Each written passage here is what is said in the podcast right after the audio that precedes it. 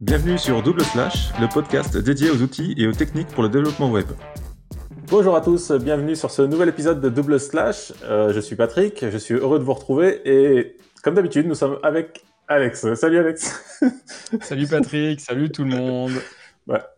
Désolé, j'ai un petit fou rire parce qu'on rigolait juste avant. Donc aujourd'hui, euh, épisode spécial euh, hébergement. Donc on va faire un épisode où on va parler des hébergements, des solutions pour héberger vos applications, que ce soit PHP, Go, Node, tout ce que vous voulez. Euh, donc on a différentes catégories et on va voir, euh, voilà, on va vous expliquer les différentes catégories, comment ça se, comment ça fonctionne, etc. Et donc euh, voilà.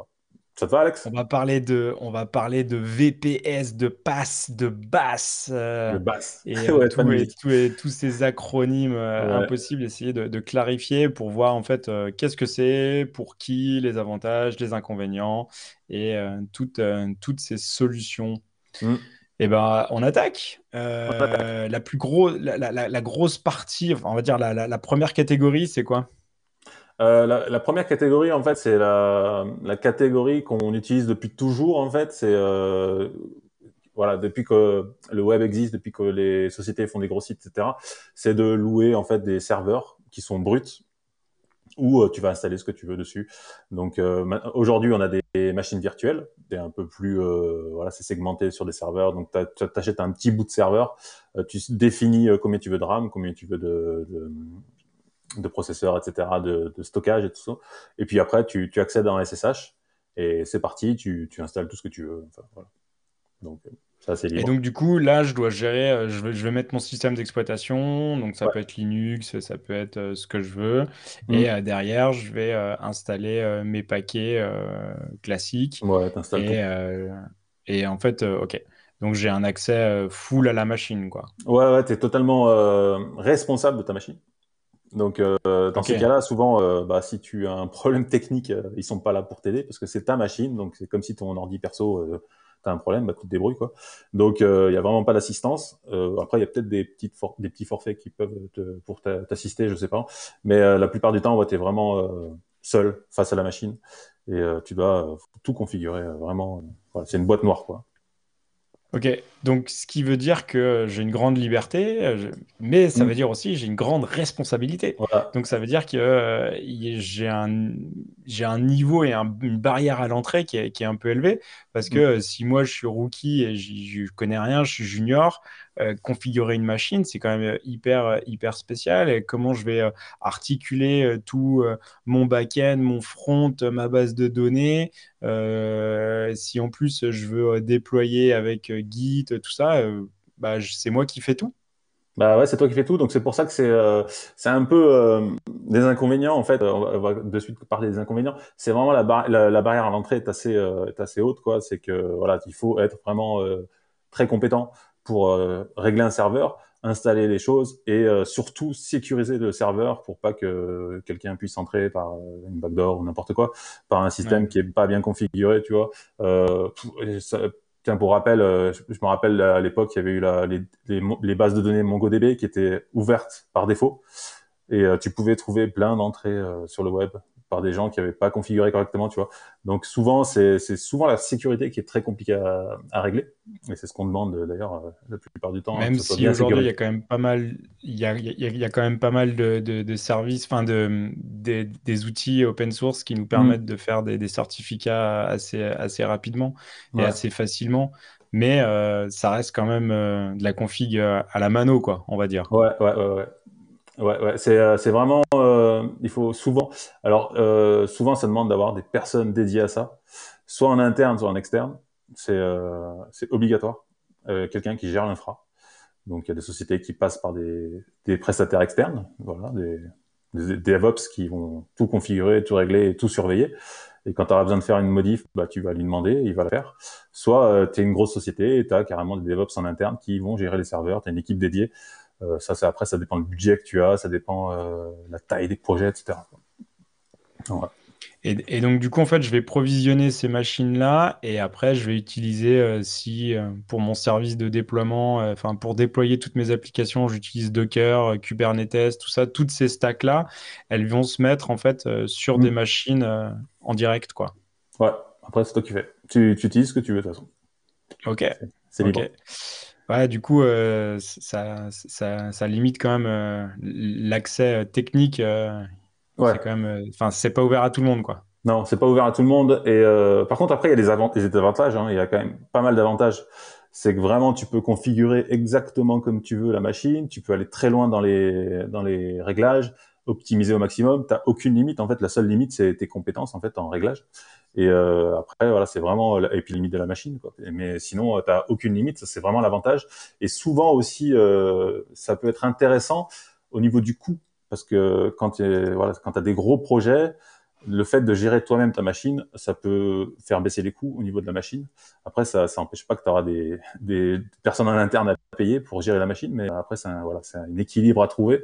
Mais euh, pour les gros, gros, gros projets, c'est souvent un passage obligatoire pour euh, baisser euh, les coûts d'infrastructure. Ok.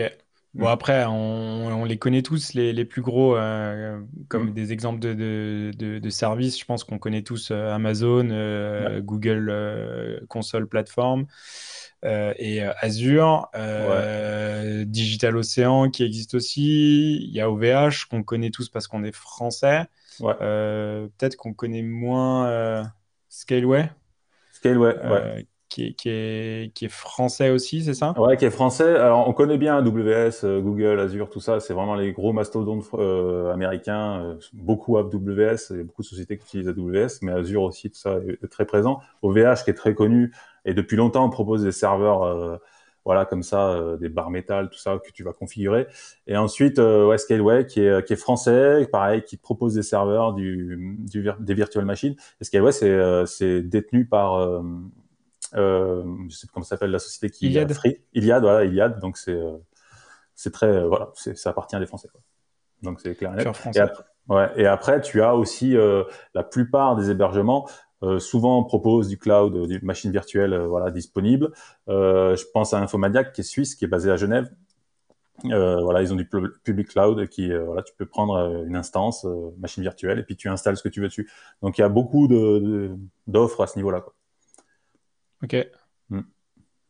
Parfait. Parfait. Et euh, après, euh, ok, j'ai compris, je peux pas, je paramétrer, ma machine, tout.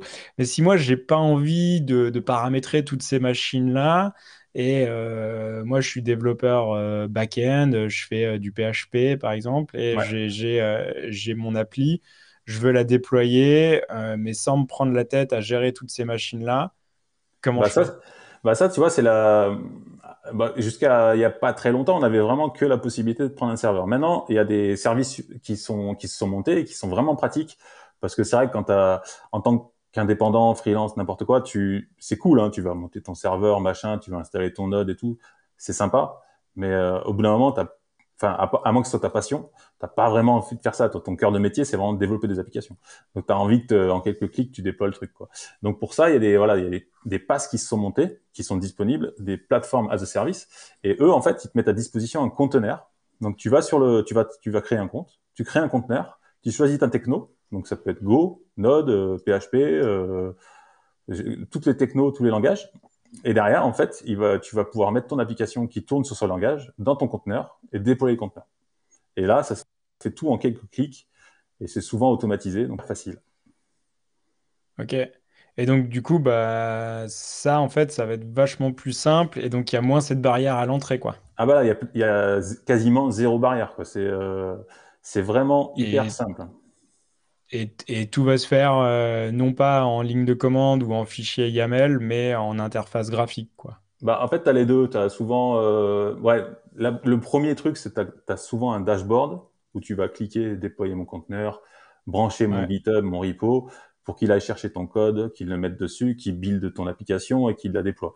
Ça, c'est souvent le dashboard. Après, tu as des API qui sont dispo ou souvent des, euh, des, des CLI qui sont dispo que tu peux appeler directement de ton, ton, ordinateur pour lancer ou déployer des choses comme ça. Ça dépend des services, il y a différentes euh, offres, mais euh, voilà, il y a suivant ce que tu préfères. Et c'est, euh, ouais, je te dis, c'est vraiment hyper simple en fait. Et la plupart du temps, c'est automatique. En fait, tu vas, tu vas brancher ton, ton repo GitHub et hop, il va déployer automatiquement. Si tu fais un commit, il va s'apercevoir qu'il y a un commit et donc il va redéployer ton application avec le nouveau commit le changement. C'est tout automatique et t'as rien à faire. Donc, intégration continue, mm. déploiement continu et tout, et, tout, et tout ça. Tout en automatique, tout en quelques clics, tout est hyper simple. tu peux tu peux aussi, alors sur euh, sur, euh, alors on en parlera après, mais il y, a, souvent des, un peu comme sur Vercel, tu vois. Euh, sur Vercel, par exemple, tu quand tu ou Netlify, quand tu fais une PR, une pull request en fait, et ben, il va automatiquement déployer cette pull request avec une URL dédiée et tu vas pouvoir visualiser en fait ton changement de code. Mais il y a certains services du type Squalingo qui proposent cette fonctionnalité qui fait que tu vas euh, automatiquement déployer un nouveau euh, conteneur avec cette euh, pull request, donc le code qui concerne la pull request, et tu vas pouvoir visualiser si ton code il fonctionne, tu vas pouvoir passer l'URL à ton chef de projet, tout ça, pour qu'il visualise, qu'il recette ton code pour voir si c'est bon. Donc ça, c'est aussi un avantage que certaines, certains, certains passes proposent qu'on avait jusqu'à maintenant que sur des systèmes comme Vercel ou Netlify. Donc c'est vraiment hyper pratique. Mm donc Vercel ou Netlify qui sont des services purement purement back, enfin purement front pardon, mm. qui sont des purement front et maintenant euh, ce, type de, fonctionnalité arrive sur des, outils pass pour le back, top. Mm. Et du coup, il y a du coup ce que je comprends c'est c'est euh, Scalingo qui fait ça? C'est Scalingo qui fait ça, donc c'est une société française qui est basée à Strasbourg, il me semble, avec un serveur à Paris. Euh, de ma connaissance, c'est les seuls qui propose ça. Après, j'ai pas testé tous les services du monde, mais euh, euh, j'ai regardé hier Clever Cloud qui, si ça le proposait, parce que Clever Cloud, je connais pas bien la plateforme, j'ai déployé un site hier pour tester. J'ai regardé s'il y avait un système de PR et euh, apparemment, pour l'instant, c'est pas disponible. J'espère que ça viendra par la suite parce que c'est quand même super pratique pour une équipe de dev. Bien sûr. D'autant que Clever Cloud, c'est quand même un bon service, donc service français, exactement, Clever Cloud, qui a des serveurs un petit peu partout dans le monde, mais c'est quand même un service qui est, qui est en France. Société française. Ouais. Très important et... euh, par rapport à la privacy, puisqu'on a parlé de, dans le dernier épisode par rapport aux voilà, les, les, informations qui transitent aux US, etc. Là, on est vraiment sur les sociétés françaises, donc il n'y a aucun risque que les US viennent sur ton serveur prendre des infos et repartir euh, ni vu ni connu. Quoi. Ok, top. Mm. Et ce type de service, ça gère, euh, ça gère la charge pour moi. C'est-à-dire, euh, si demain je me fais je fais, euh, on connaît tous euh, l'histoire d'une startup euh, qui passe sur M6 ou sur effet télé, quoi. Tout le monde se connecte sur le site. Le site est sur un WordPress mutualisé. le truc, il tient pas la charge. ça s'écroule. Et, mmh. et, donc, du coup, est-ce que ce, ce, type de service-là gère la charge à la hausse et à la baisse? Ouais, il y a on appelle ça de l'autosquale. en fait, c'est tu vas définir. Alors c'est pas c'est pas automatique ça, il faut le définir.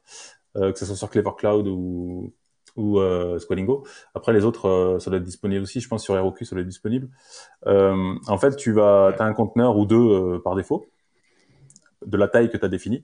Et en fait, tu vas lui dire, euh, si ça augmente le trafic, bah tu, je vais te laisser, as le droit d'aller jusqu'à 3, 4, 5 conteneurs.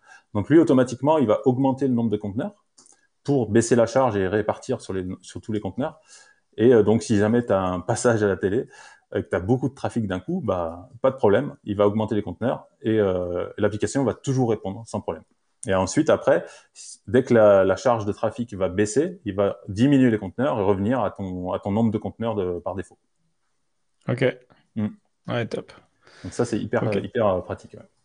Mais euh, ok, enfin ça c'est top. Du coup, c'est adapté pour, on va dire, les personnes, on va dire freelance qui veulent pas gérer les machines leur cœur de métier, c'est vraiment du dev et c'est pas gérer une infra.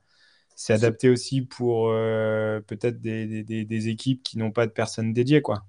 Ouais, c'est ça. C'est adapté à tout ce que tu dis, euh, indépendant, euh, petite équipe, start-up ou société qui n'ont envie de gérer l'infra simplement et qui préfèrent passer par des services comme ça, qui sont euh, peut-être un peu plus chers que, que de prendre du, du serveur euh, brut, comme on, a, comme on a dit au début, des, des machines virtuelles.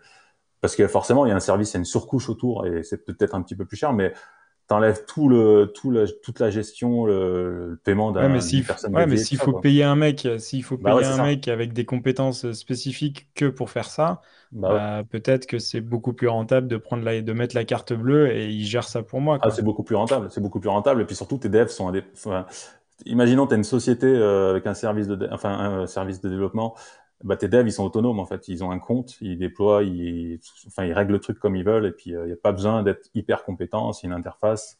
C'est non, non, c'est vraiment super intéressant pour pour plein de, de, cas de figure. Et comme je te disais au début, bah après ça dépend si ton projet prend une ampleur vraiment énorme peut-être qu'à un moment donné, il vaudra peut-être mieux passer sur un serveur dédié avec une équipe qui s'en occupe, parce que forcément, il y a une, histoire de coût, hein, parce que là, on parle après de, de centaines de milliers d'euros de, de coûts de serveur. Mais quand on est sur un projet euh, plutôt euh, plus petit, classique, petit, classique, enfin, euh, un pass peut très très bien faire l'affaire et ça t'enlève tous les soucis de, de gestion, d'infra. L'autosquale, tu veux dire, es le week-end, t'es tranquille. Hein, tu sais que ton serveur, il se squale tout seul, pas de problème tu sais qu'il y aura pas, le serveur tombera jamais, quoi. Yes, carrément. Bah, du mm. coup, il y a Heroku qui est, qui est dans la place depuis très très longtemps là-dessus, qui est vraiment sur mm. ce, ce, créneau-là. Qui, est, qui, qui, facilite, euh, qui facilite tout ça. Mm. Euh, bah, il y a Scalingo qu'on a dit, Auto euh, Clever Cloud. Il y en a d'autres aussi. Il y a fly.io, tu as render.com. On a Gelastic qui, qui propose. Alors Gelastic, c'est une interface.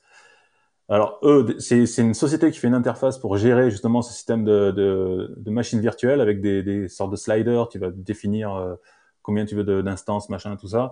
Et c'est une interface que tu peux. Alors eux, ils proposent hein, du, du serveur, mais c'est une interface que tu peux retrouver chez Infomaniac, par exemple quand tu vas sur la, si tu prends un cloud euh, ah, machine virtuelle. En fait, eux, ils fournissent une interface graphique que tu vas mettre en surcouche de ta machine pour comme si tu, tu gérais. Bah, tu as un euh, compte et tu vas dessus, là, sur l'interface qu'on voit un petit peu là sur le site, et puis tu vas régler ton truc comme tu veux.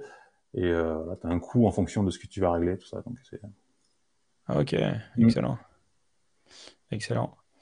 Il y a, il y a aussi euh, Render qui est, qui est sur le même euh, qui, est le, qui, est, qui est sur le même euh, le, même créneau mm. pareil avec des, des, des provisions de, de, machines et euh, pour le coup ils vont ils vont mettre aussi des comme tous les autres hein, mais des bases de données ou des choses comme ça où en trois clics on va on va ajouter Ouais, tu as souvent des bases de données qui sont liées aux émergements. Hein. Tu as un conteneur applicatif qui va faire. Alors, c'est vraiment hyper varié en termes de langage. Hein tu retrouves souvent tous les langages un petit peu utilisés euh, euh, au moment. Tous les frameworks classiques, quoi. Ça peut être ouais, jusqu'au framework, ou euh, parce que tu as même certains services qui détectent automatiquement les. si par exemple tu, utilises Next, il y a un service qui est capable de détecter que tu utilises Next, il connaît les commandes pour lancer le build, il connaît les commandes pour déployer tout ça, pour starter. après, tu as, as vraiment d'autres langages, enfin, du Go, enfin, tout, vraiment, c'est hyper. Il y a vraiment beaucoup de disponibilité. Et, euh, et souvent, tu as une base de données euh, disponible avec, qui est payante aussi, hein, à part. Hein. Mm. Bien sûr. Par contre, ça vient faire la connexion automatique entre, euh, entre mon appli et ma base de données. Quoi. Alors ça, j'ai jamais essayé parce que j'ai jamais pris de base avec, je t'avoue. Mais j'imagine que oui, ça va être facile de se connecter, ouais. Mm. Vu que c'est fait pour marcher ensemble. Ouais. ouais. En fait, euh, quand tu, enfin sur euh, sur Heroku, euh, ça marche vraiment bien. Tu, tu, eux, c'est ce qu'ils appellent des add-ons en fait, où tu viens mettre du Redis, du Postgre, tout ça, et, tu viens créer des des, des add-ons et, ils te, donnent les, les, variables d'environnement et derrière. C'est ça, ouais. As des, sur Heroku, il me semble que tu as un fichier YAML que tu peux régler avec tes, je sais plus comment ça marche, mais tu, en fait, tu peux, tu, tu peux tout régler euh, en mode config ou euh, après, depuis ta CLI, tu fais, euh, tu fais, tu, tu, fais tout le, tout le système. Ouais. Après, je pense que tous les, tous les acteurs sont à peu près basés sur le même système. Quoi. Ouais, ça, ouais, ça dépend. Ça dépend. Moi, je connais bien Squalingo parce que je l'ai utilisé vraiment là depuis ces derniers mois. Et euh, ils ont un gros avantage, c'est qu'ils ont. Alors, je fais, je fais de la pub, hein, mais je suis pas, je suis pas rémunéré malheureusement. Mais euh, ils ont un grand avantage, c'est qu'ils ont un service. Euh, donc, comme c'est français, ils ont un service, c'est un chat dans l'interface quand tu as un compte, et ils te répondent très très rapidement. En fait, c'est d'ailleurs ce qu'ils mettent en avant souvent, c'est qu'ils ont un service client qui est hyper rapide. Euh, dans, la, dans le quart d'heure, tu as une réponse. Donc, c'est hyper euh, hyper bien fait. Et pareil, j'ai testé Clever Cloud hier, puisque je testais pour voir s'il y avait un déploiement automatique DPR. Et j'ai parlé dans le chat sur l'interface et j'ai eu la réponse euh, dans les 20 minutes. Donc euh, c'est plutôt pas mal. C'est pour ça que souvent, euh, voilà, moi je, je, pousse les services français parce que c'est important d'avoir voilà des réponses quand, quand tu es bloqué sur un déploiement ou ou pour faire marcher tel techno. Quoi. Donc, hyper important. Le support client, quoi. Support le support client qui est intégré ouais, dans, dans le service. Quoi. Pas en plus payant par certains Américains. Certains Américains font payer vraiment le service client à prix fort. Et je peux même raconter une histoire, je sais pas si je peux peut-être la raconter. Sur Vercel Voilà. alors, euh, c'est pas forcément... Alors, c'est, je crache pas sur Vercel. Vercel est un super service et je continuerai à l'utiliser. Alors, ce qui nous, ce qui nous est arrivé euh, dernièrement sur avec un client, en fait, c'est qu'on avait choisi, euh, donc on a développé une application sur, sur du Next.js et donc, euh, logiquement, on déployait sur Vercel. Et cette application, en fait, fait partie d'un site. Et on avait un proxy, en fait, qui renvoyait l'URL qui correspondait à cette application sur euh, Vercel. Et en fait, donc, tout, tout se passait bien depuis plusieurs mois. Nickel, l'application fonctionnait très bien. Les développeurs qui connaissaient pas Vercel ont adoré Vercel. Ils adoraient ce système de, de, de déploiement automatique de pull request, tout ça, de pouvoir visualiser, de pouvoir, enfin vraiment euh, hyper simplement. Donc c'est l'expérience développeur est top en fait euh, dans ces services-là. Et en fait, ce qui s'est passé en fait du jour au lendemain, euh, notre euh, proxy, notre serveur proxy qui renvoyait donc sur l'application Vercel, a été bloqué. On ne sait toujours pas pourquoi. En fait, du jour au lendemain, le site n'a plus marché, l'application n'a plus marché. Le Vercel ne répondait plus du tout à l'URL. Et, euh, et c'est là où on a connu, euh, enfin en quelque sorte, la faiblesse de ces services c'est qu'en fait, aujourd'hui, là, donc ça fait quand même deux, plus de deux mois, aujourd'hui, on ne sait toujours pas ce qui s'est passé, puisque le service client n'est pas capable de nous répondre, en fait.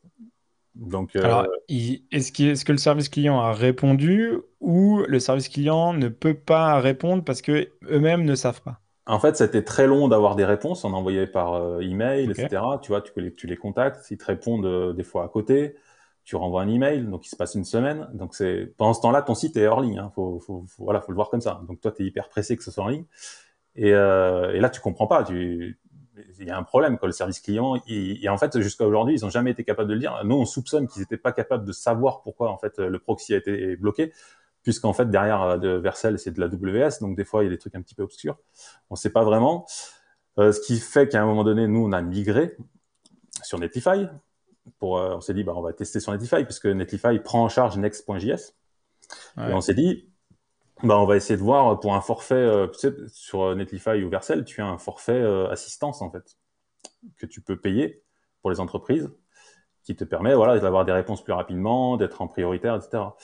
Et donc, on a demandé un devis, puisque sur le site Netlify, en fait, tu n'as pas de prix, tu vois, tu contactez-nous, entreprise, pour, pour, pour, la version, on va dire, ultime. Pour, bah, pour la version un, un, enterprise avec. Problème, ouais. Euh, ouais.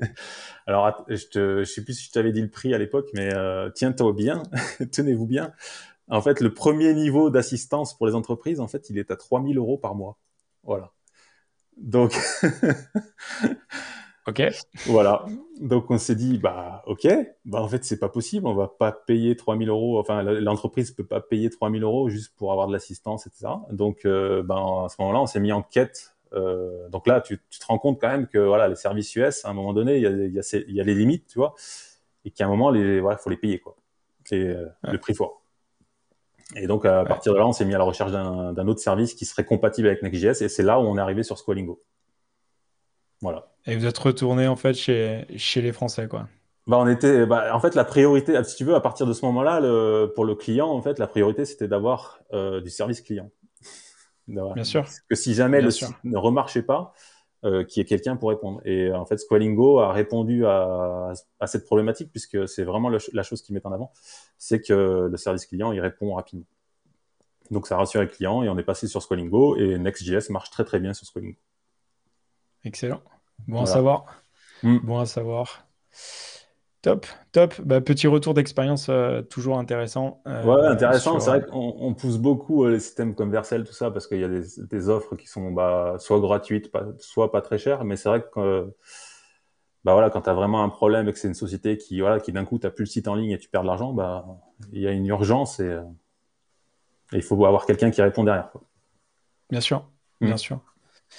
Euh, dans nos recherches, et pour le coup, on n'a pas testé, mais euh, on a trouvé euh, Coolify, qui en fait est un peu le mix entre, entre les deux solutions qu'on a présentées, donc c'est-à-dire vraiment la gestion de la machine brute et la plateforme as a service.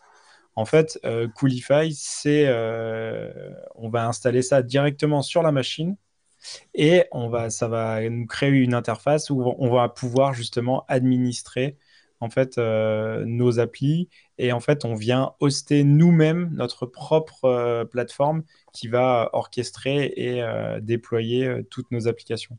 Du coup, ça, ça met une surcouche. C'est un peu la, croisée entre les, deux mondes, quoi, entre la plateforme as a service et le, la pure machine.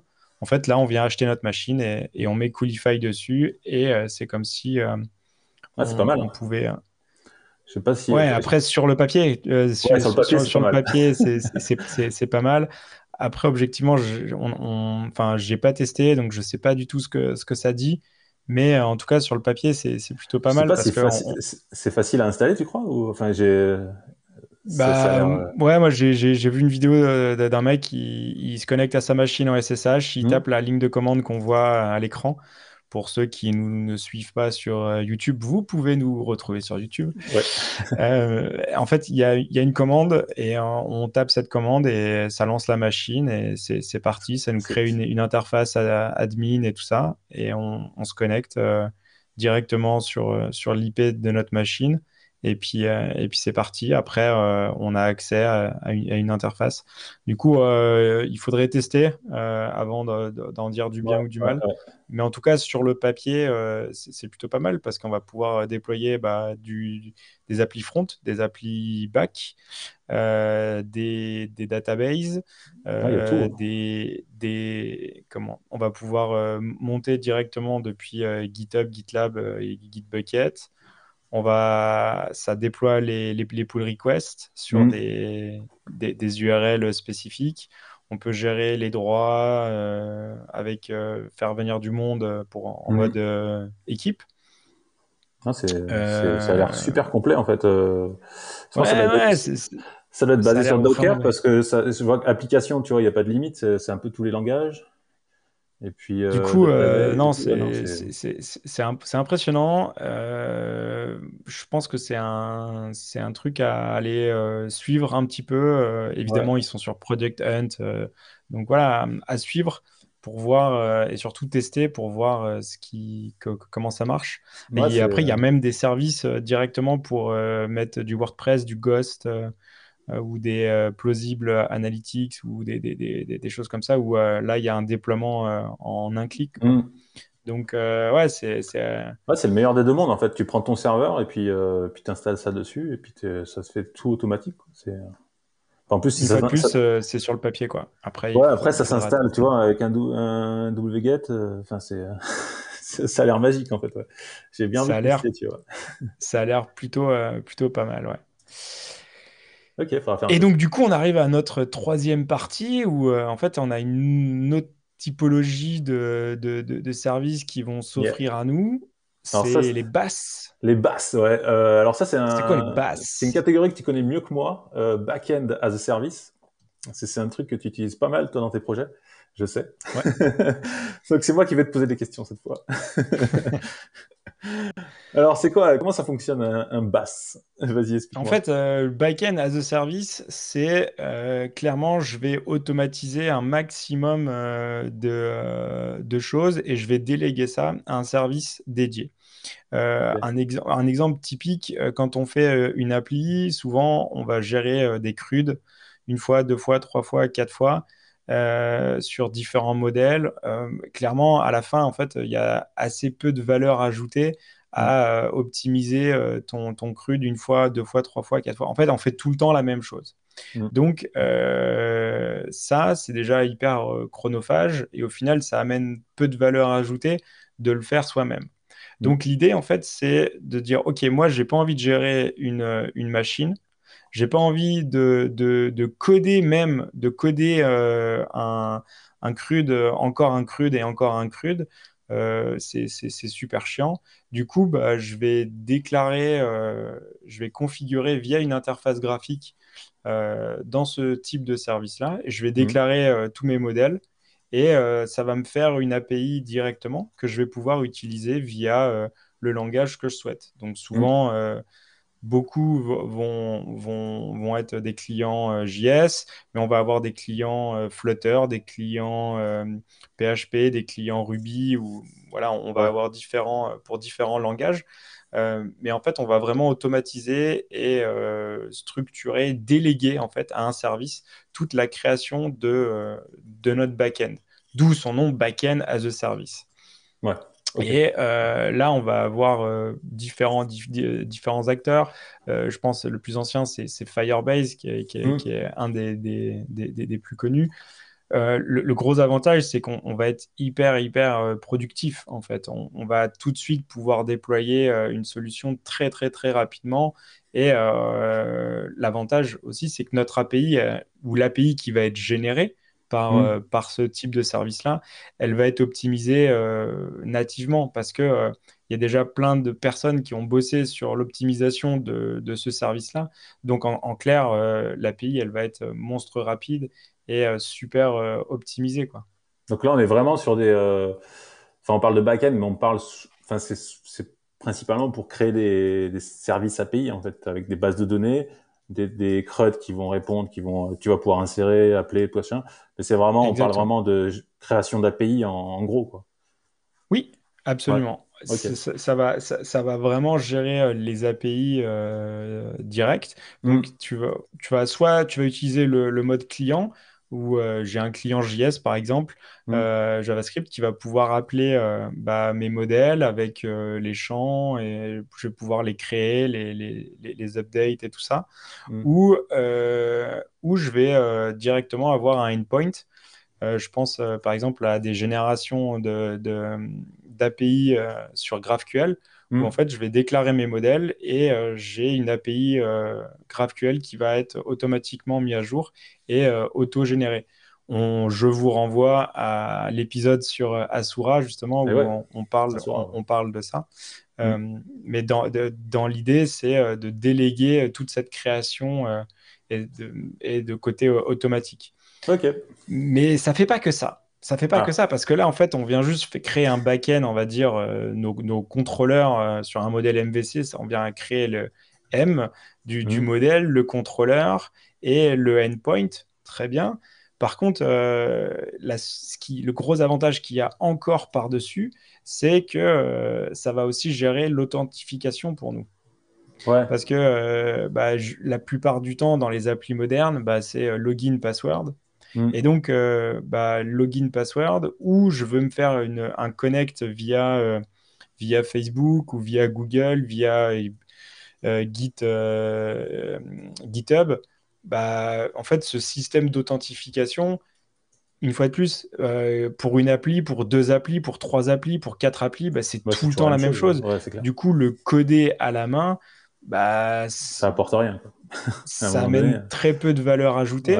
D'autant plus que sur l'authentification, quand on parlait de sécurité tout à l'heure, euh, bah, l'authentification, en fait, euh, ça peut être hyper critique parce que euh, s'il y a une faille de sécurité qui a été mise en place ou découverte sur, sur, sur une techno ou sur une lib qu'on a utilisée, si nous, on n'a pas fait la mise à jour ou des choses comme ça, on peut être exposé. Alors que ces services-là, OK, on les paye, euh, mais eux, ils vont, ils vont gérer euh, tout ça pour nous. Et donc, l'authentification, elle, va être, euh, elle va être béton, elle va être super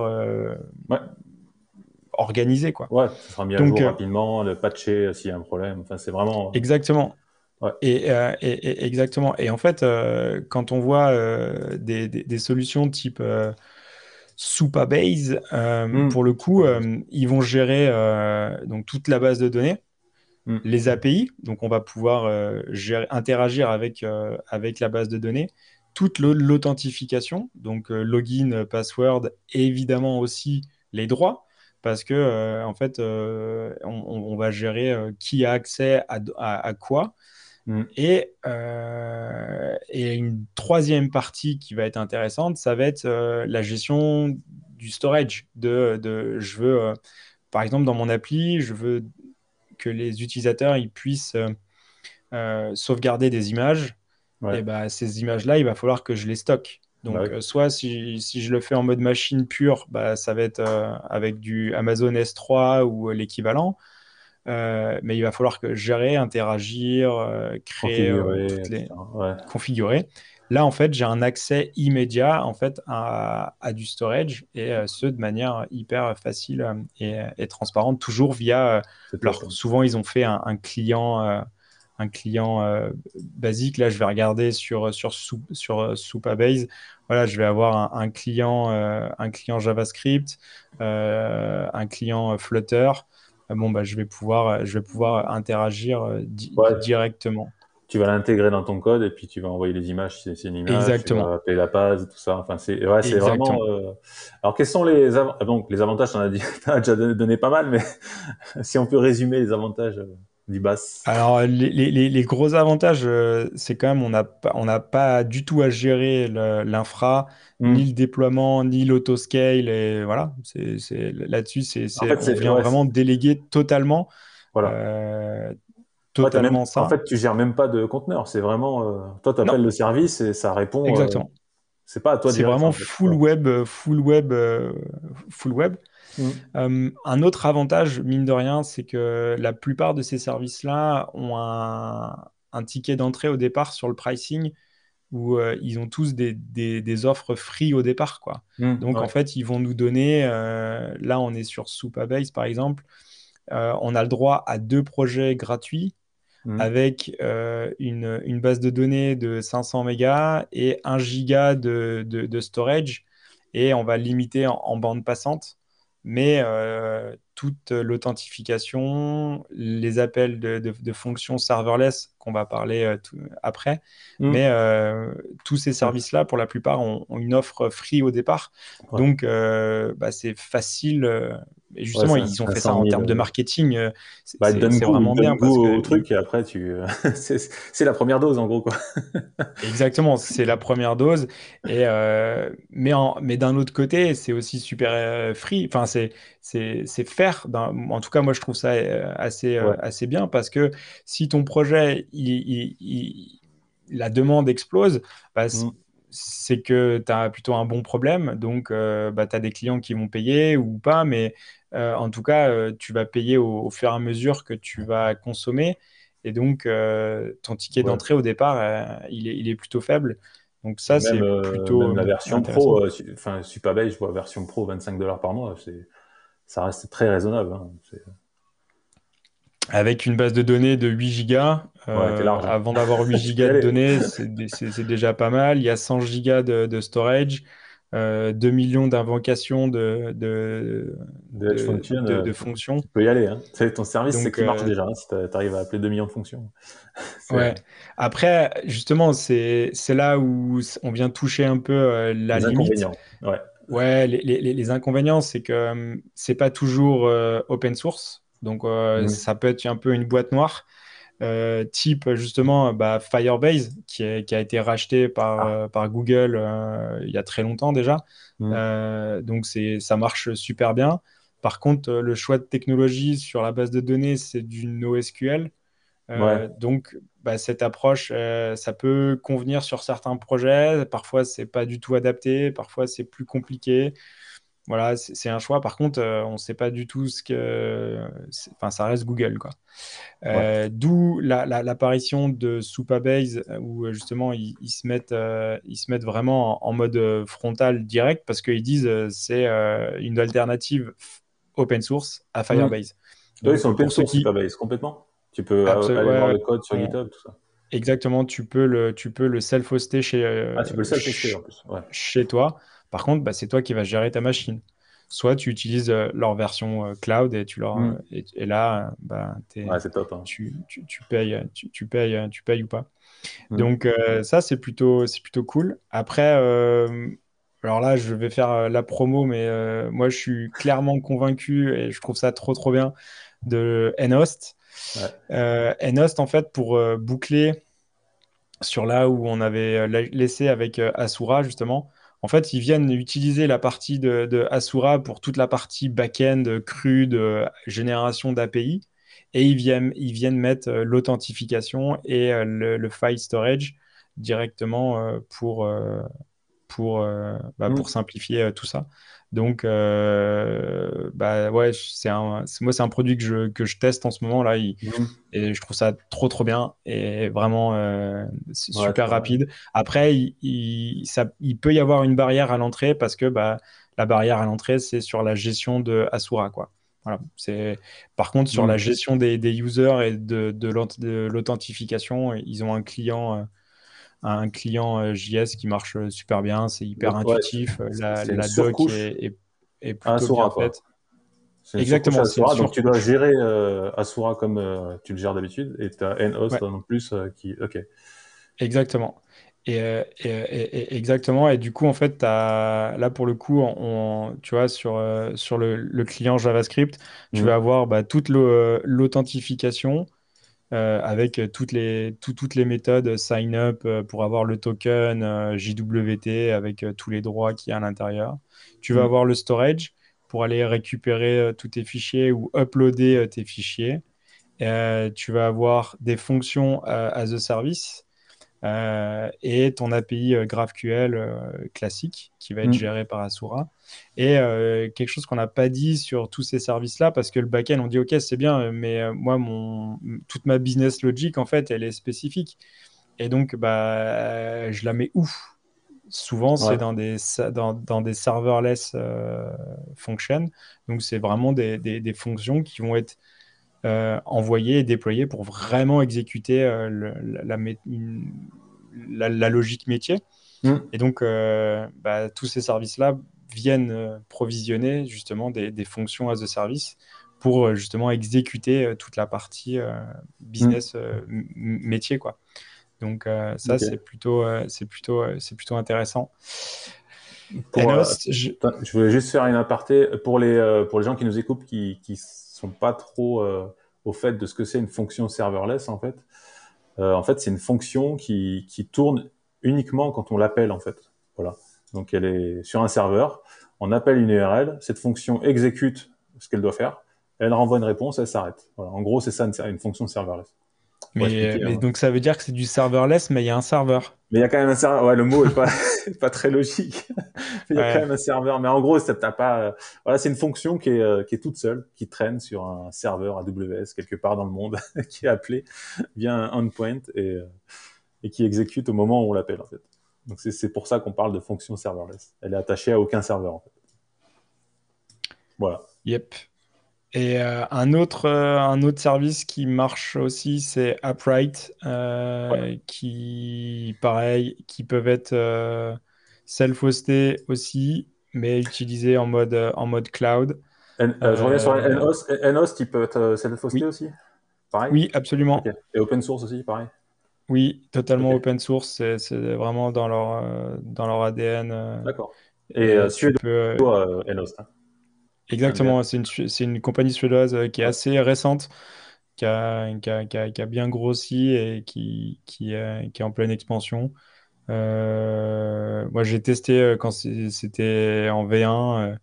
voilà, j'aurais pas, j'étais pas fou, totalement convaincu. Mmh. Là, ils ont fait une levée de fonds, ils sont passés à la V2. Ils sont encore en bêta, mais enfin voilà, c'est déjà, c'est déjà beaucoup plus solide beaucoup plus euh, structuré. Euh, donc, euh, c'est top. C'est vraiment top.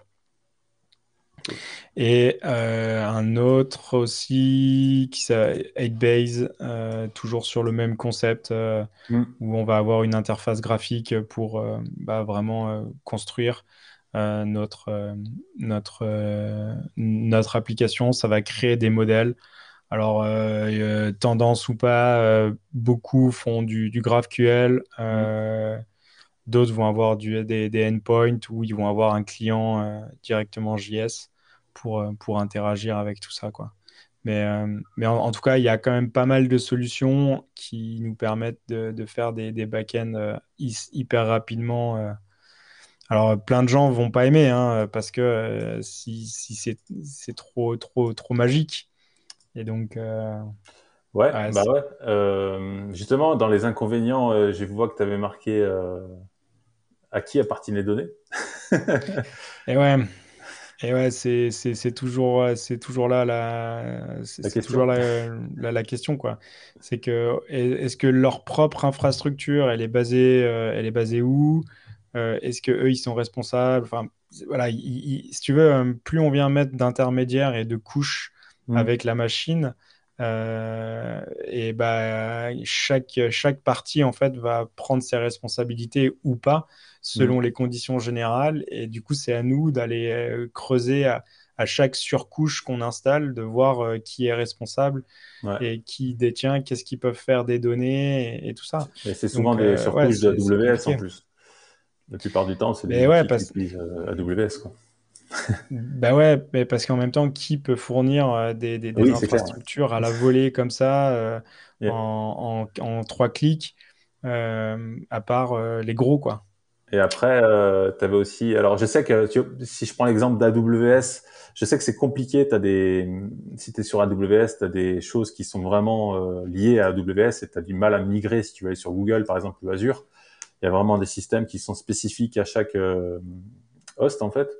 Euh, est-ce que là, par exemple, c'est facile de migrer de, de Supabase à un host ou est-ce que les fonctions fonctionnent de la même chose ou c'est vraiment compliqué de changer de bah, en fait, euh, de toute façon, chaque client va avoir euh, sa, sa, terminologie, quoi. Mmh. Donc, euh, par exemple, sur, sur, sur Supabase, la, la, façon dont tu vas appeler les, tes, tes, tes, modèles et tes champs mmh. vont, vont, vont, vont, changer. Donc, si vraiment tu veux te détacher de Supabase, l'avantage, c'est que ta, ta base de données, elle est, elle est détachée. Mm. Donc, euh, bah, ta, ta, base de données, elle est, elle est en Postgre. Bah, Si tu veux changer, euh, si tu veux le migrer vers un autre service, ça risque d'être peut-être compliqué, quoique. Euh, À la limite, euh, ta source de vérité, ça va être ta base de données. Donc, mm. Tu, fais ta, tu, tu, tu supprimes ton, ton, service et tu replugues ta base de données sur un, sur un autre service et tu recrées, toi, ton, ton API sur comment tu vas requêter toutes tes données. Et dans ce cas-là, oui, tu, peux le faire. Mais, mais n'oublions pas que ouais, la, source de vérité, elle va être euh, sur, sur, sur ta base de données. Quoi. Et la manière dont tu vas appeler les choses, bah, ça va être propre à, ton client. hashtag euh, ton service. Quoi. Donc, euh, c'est quand même quelque chose à, à réfléchir avant de s'engager vraiment sur un projet, euh, sur un service, tu vois. Mais en fait, euh, je, pense qu'avant de partir sur des services euh, comme ça, mm. il faut bien comprendre les, les limites du projet pour savoir en fait jusqu'à où on va pouvoir aller avec ce type de service-là. quoi. C'est-à-dire, OK, peut-être qu'au départ, ça va être super bien pour faire un POC ou une proof of concept ou un MVP, une version 1 et on, teste le produit, on, voit qu'il y a une traction, ok, on peut passer sur, euh, sur, sur une V2, et là, bah, dans la V2, on passera sur une, autre une autre technologie. Quoi. Par contre, le, gros avantage que je vois, c'est la vitesse avec laquelle on peut déployer euh, ce, ce, type de, de, de, solution, ou euh, si on sait que le projet est, de toute façon voué à, à, ne pas exploser parce que ça restera dans un mm. petit giron, euh, bah, peut-être que ce type de service-là peut largement suffire. Et donc, on n'aura pas besoin de faire des, des, des, des migrations euh, de, de, de, technologie parce que le projet, par définition, il, est déjà limité. Quoi. Donc, euh, en fait, je pense que pour, si, on essaye un peu de prendre un tout petit peu plus de, distance et de recul par rapport à tout ce qu'on vient de dire depuis, depuis le début de l'émission, où je pense, je pense qu'il n'y a pas de, bonne technologie ou de mauvaises technologies. mais, Mais, mais je pense qu'il faut bien comprendre en fait le, scope et euh, le périmètre euh, du projet pour choisir euh, la, la, bonne technologie, oui. mais aussi l'équipe. Parce que si en face, on n'a pas les, les bonnes personnes pour utiliser les, les bonnes technos, bah, ça va pas faire. Quoi. On dit souvent que la bonne techno, c'est celle qu'on maîtrise. Mm. Et, et, et, je pense que c'est super important. Euh, pareil sur, sur l'hébergement ou sur la mise en place de, de back-end automatisé euh, sur, sur, sur des basses, bah, si, on, si, si justement c'est pas bien calibré, euh, ouais, on est sûr de se planter. Quoi. Mm. Ok.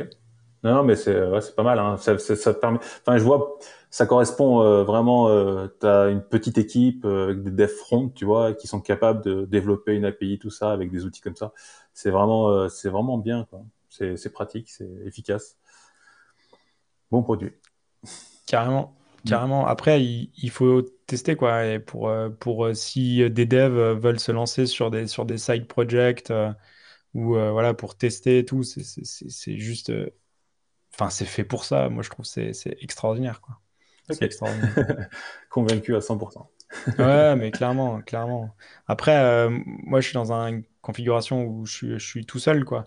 Je suis, je suis tout seul et donc, si je gère mon client qui est souvent petit, bah oui, je vais m'appuyer euh, là-dessus euh, et, ça va être euh, vachement, vachement pratique. Et pour, pour avoir intégré des, des équipes, des petites équipes où il y a 2, 3, 4 devs, où ils gèrent toute leur infrastructure sur Azure, ça leur coûte les yeux de la tête et euh, tous les devs transpirent euh, pour rentrer dans la doc et personne ne veut rien toucher parce que c'est en place et personne ne veut rien toucher et ça coûte super cher à la boîte. pas, ça marche. et, en fait, bah, c'est un frein à la productivité, mm. c'est un frein à l'épanouissement des devs parce que les gars, ils doivent, ils doivent se palucher la, la doc de Azure. Et euh, de savoir comment ça marche, comment c'est hyper compliqué. Et donc, en fait, ils perdent, en, ils perdent vachement en agilité et sur le développement de features pour faire évoluer le produit. Et donc, en fait, je pense qu'il faut vraiment bien calibrer euh, le projet et pour trouver le, bon outil pour euh, déployer notre application avec le bon outil selon la taille de l'équipe, la taille du projet et ça, c'est des choix qu'on fait en, au départ, quoi. Et si les mauvais choix sont faits, bah, ça, ça coûte cher, ça coûte très très cher en, temps et en argent. changer après, c'est sûr. Ok. Et euh, donc on passe à la dernière catégorie. Yep. Des services de hosting. Euh, on a appelé ça les serverless pass. C'est un peu comme ça que ça s'appelle, je pense. Euh, c'est comme des passes, sauf que ça mode, ça fonctionne en mode serverless. Euh, donc euh, là-dedans, c'est tout ce qui est euh, Vercel, Netlify, euh, StormKit. Tu vois, je cite déjà les, les, les services qui existent qu'on a qu'on a qu'on a listé. donc en gros, bah, c'est un peu comme les conteneurs. Tu déploies ton application, sauf que derrière, c'est pas un conteneur que tu vas gérer, c'est c'est le service en fait qui gère lui-même des des fonctions serverless qui sont souvent sur AWS. Et euh, voilà, c'est pour ça que ça fait un pass serverless. Ok. Et donc, du coup, euh, ça, c'est euh, Vercel. Parce qu'en fait, Vercel et Netlify, qu'on connaît beaucoup, ou mm. Cloudflare, à, la base, en fait, c'est, c'est plutôt des, des, hébergeurs front, en fait. Ouais, c'est principalement. Alors, oui, à la base, c'était vraiment. Netlify, c'était clairement un hébergeur front qui faisait plutôt même du statique à la base. Vraiment, euh, il y avait très peu. C'est dernièrement qu'ils ont rajouté toutes les, toutes les fonctions serverless et tout ce qui est. Euh, ils sont adaptés aussi euh, pour faire fonctionner Next.js, qui fonctionne aussi maintenant avec un, un, mode hybride avec régénération des pages, etc. Ce qui n'était pas nécessaire quand ils déployaient que du statique. Euh, Vercel a toujours fait quand même du, du, du back-end en fait avec des serverless depuis toujours, parce qu'ils avaient déjà, dès le début euh, sur Next.js, c'était déjà du server-side rendering, donc tu avais quand même du, du, Node qui tournait derrière. Donc Vercel euh, a toujours fait du serverless. Euh, mais euh, ouais, c'est vraiment, ils se sont adaptés au fur et à mesure. Alors c'est marrant parce que c'est des services qui ont tendance à plutôt s'adapter au framework, à l'évolution des frameworks, euh, au fur et à mesure voilà, qu'il y a des, des nouvelles fonctionnalités qui, qui changent, qui évoluent. Et voilà, comme je disais, voilà, euh, depuis voilà, Netlify, ils ont tendance aussi à suivre, tu vois, euh, ils ont fait des gros efforts pour adapter Next.js pour que ça tourne sur Netlify. Et ça, quand tu déploies un Next.js sur euh, Netlify, ça va te déployer plein de fonctions, tout ça, qui vont pouvoir te faire les tout ce, cette, ce service Node qui tourne derrière en server-side rendering. Donc, il y, a, il y a beaucoup. Ouais. Et euh, pour le coup, euh, et, et, pour, pour le coup, euh, bon, il n'y a, y a, pas de, y a pas de mystère, mais je suis très, très vu et très next. en fait, la version 3 va bientôt sortir. Ils sont en RC2 maintenant. Et en fait, toute la partie, toute la partie serveur se fait sans, avec zéro, zéro configuration. C'est-à-dire, on déploie sur Netlify, qui est à la base mmh. un rendu vraiment client. Et euh, toutes les parties euh, serveurs vont être euh, auto-montées et vont être interprétées en fonction as a service. Mm. Et ça, sans aucune configuration. Et donc ça, c'est très, très... Enfin, c'est ouf, quoi. Ouais, c'est ça. C'est là où tu vois le travail qui, qui, que ces sociétés font derrière. C'est que vraiment, ils, ils adaptent la plateforme au, au framework comme, comme Next, tu vois. Ils ont un système qui, est, qui a complètement changé, donc ils ont adapté, donc ils proposent des nouveautés. Euh, Vercel, ils ont. Ouais. Pardon. La vraie question, c'est est-ce que c'est euh, les plateformes qui font évoluer les frameworks ou c'est les frameworks qui font évoluer les plateformes? Non. En fait, est-ce qu'il n'y a pas un, cercle euh, vertueux où les deux en fait se tirent la bourre et enfin pas se tirer la bourre, mais euh, offrent des, des, des services Parce ah, qu'en fait, si, si, la, si, la, plateforme a un, a, un, déploiement hyper facile euh, pour un framework particulier, bah, les gens qui utilisent ce framework vont plutôt s'orienter vers cette, vers cette plateforme-là. Et euh, inversement, si le, le, framework est super facile à déployer, bah, en fait, c'est, si tu veux, c'est un cercle virtueux pour, pour les deux, non? Bah, Pour moi, c'est, c'est vraiment la plateforme qui s'adapte euh, au framework. Vraiment. Okay. Et on le voit au fur et à mesure que, que les frameworks évoluent on voit les, les, nouvelles features qui arrivent sur euh, sur les services en fait à chaque fois. Et euh, à chaque fois, hein, dès que tu as une évolution du framework, pam, il, il rajoute des fonctionnalités à coup d'annonce, d'email et tout ça pour dire on prend ça en charge, on prend ça en charge. Tu vois, c'est vraiment les plateformes elles évoluent au fur et à mesure que les frameworks évoluent. Donc euh, à ce niveau-là, c'est sûr, hein, sûr et certain. Et euh, ils suivent les tendances, ils suivent les Et on voit aussi l'évolution. On voit aussi l'évolution de la Jamstack alors on utilise encore ce terme, mais il est temps à, disparaître. mais on, on, on voit l'évolution de la Jamstack qui part, euh, les sites statiques qui partent sur du server-side rendering, j'en parle à chaque fois. Et on voit donc les plateformes qui, euh, fur et à mesure, bah, proposent des fonctions euh, Edge, etc., euh, voilà, qui sont disponibles maintenant sur Netlify. Tout ça. Enfin, c'est ça évolue. Mais après, sur, euh, sur, sur, sur ces, tous ces modes de rendu euh, spécifiques, euh, mm. c'est vrai que parfois on, s'y perd un peu. et à, la limite, on, on, on, fera un épisode où on prendra un peu le temps de, de venir expliquer c'est quoi le, le, client-side rendering, le, le SSR, le, la, la, réhydratation, le edge computing, tout ça. C'est des termes un, peu barbares. Est-ce que c'est il y a beaucoup, beaucoup d'acronymes, mais en fait, il faut comprendre la technologie derrière et comme ça, on, peut voir à quoi ça sert et, et, comment c'est structuré, quoi. Clairement. Et en plus, euh, tu, vois, euh, tu, parles de, enfin, je te, pardon, je te coupe. Vas-y, vas-y, euh, vas-y. Tu parles de plateformes qui s'adaptent au framework, et j'ai eu le cas, bah, justement, comme ce que je parlais tout à l'heure, à un moment donné, comme j'ai, comme j'ai cherché un hébergement pour du Next.js, et c'est là où je me suis rendu compte que Next.js, tu pas forcément l'héberge partout. Euh, par exemple, j'ai essayé sur euh, Amazon euh, AWS Amplify. Donc, c'est un service qui permet de, un peu à la, à la Vercel de déployer une application facilement avec une interface qui est plutôt facile à comprendre. Et eh ben, pour le coup, il prenait pas Next.js version 12, il prenait que la version 11, donc c'était pas compatible dans la, dans la, avec les fonctionnalités qu'on utilisait.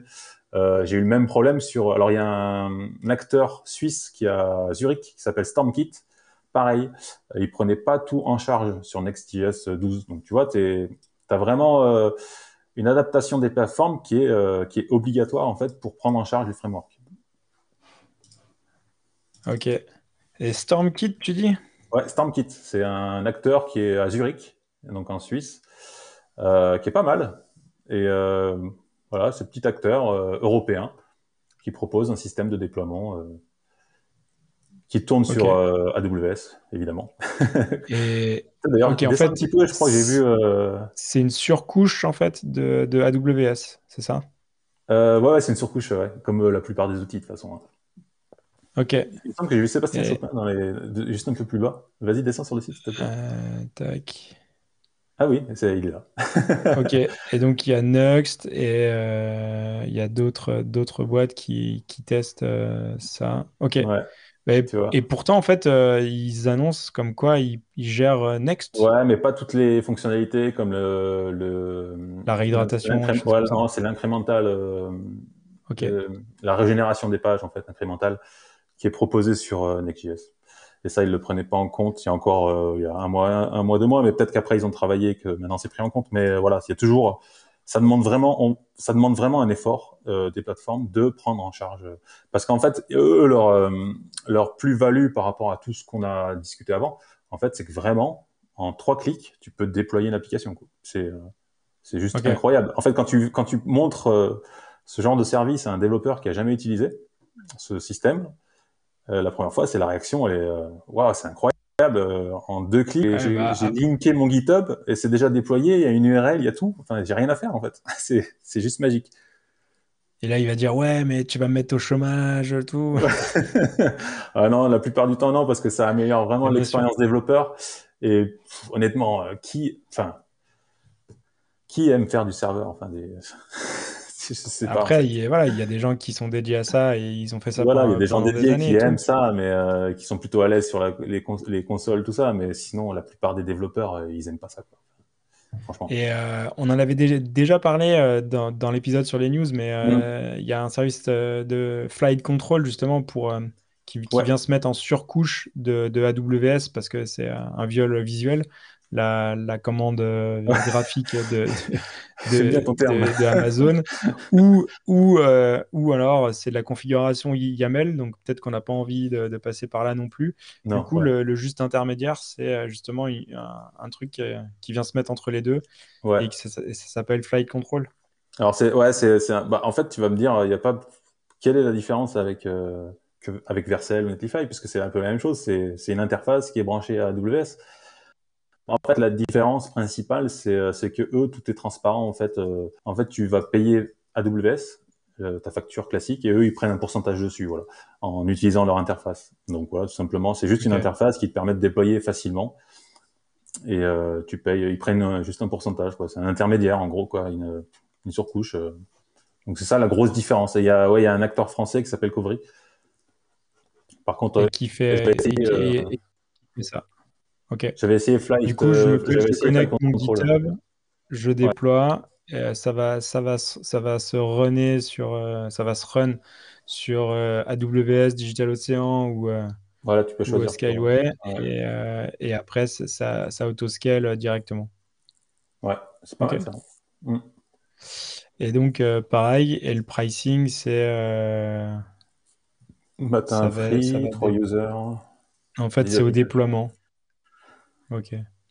En fait, ça va, tu, tu vas avoir euh, soit tu es ah limité sur ton nombre de déploiements par mois, et après, euh, tu vas avoir autant d'applications, tu peux, euh, tu peux les payer au nombre. En fait, c'est surtout au nombre de déploiements quoi, que tu vas payer hmm. au nombre de déploiements que tu fais. Quoi. Ouais, c'est bah intéressant.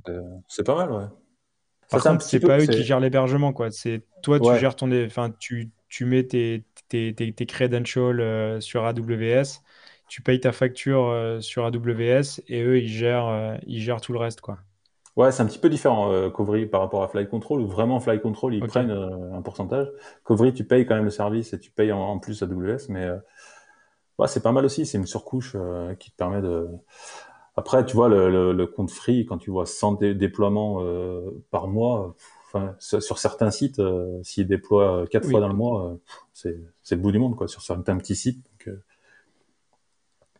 Mais la question, c'est est-ce qu'on déploie le vendredi? Bah, Si tu as fait tes tests et que tu es sûr que ça marche, normalement, tu déploies le vendredi. ah oui, tu peux, mais comme ça, tu pars serein. Tu pars serein. Yes euh, bah, beaucoup d'infos, euh, beaucoup d'infos, beaucoup, euh, beaucoup de services à, à, tester et hyper, hyper intéressant tout ça hyper intéressant. Ouais, ouais. Donc on voit que bon majorité euh, services US, mais il y a quand même quelques acteurs français qui sont qui offrent des bons services, donc faut pas hésiter à, les tester quoi. Clever Cloud, Scaleway, euh, Scalingo, enfin tous ces services-là qui sont européens et euh, qui offrent des bons services. Et de toute façon, on, mettra toutes les euh, toutes les références de tous ces services-là, on, on, les mettra dans, dans les liens de mmh. L'épisode. Clairement. Eh ben, un grand merci à tous. Euh, merci d'être resté jusqu'au bout. Pensez à mettre un petit pouce, euh, un petit like, partez, euh, partagez l'épisode ou le podcast avec vos collègues, avec vos amis. Et s'ils sont devs, s'ils sont pas devs, ça risque d'être un petit peu compliqué pour eux, mais... mais, mais, voilà, ça nous aide beaucoup et c'est super cool. Yes. Un grand merci à tous. Ciao, ciao. À la prochaine. Ciao. Retrouvez Double Slash sur vos plateformes de podcast préférées et sur le site internet du podcast www.slash-podcast.fr. Sur le site, vous allez retrouver tous les liens de l'épisode, les références évoquées durant l'émission.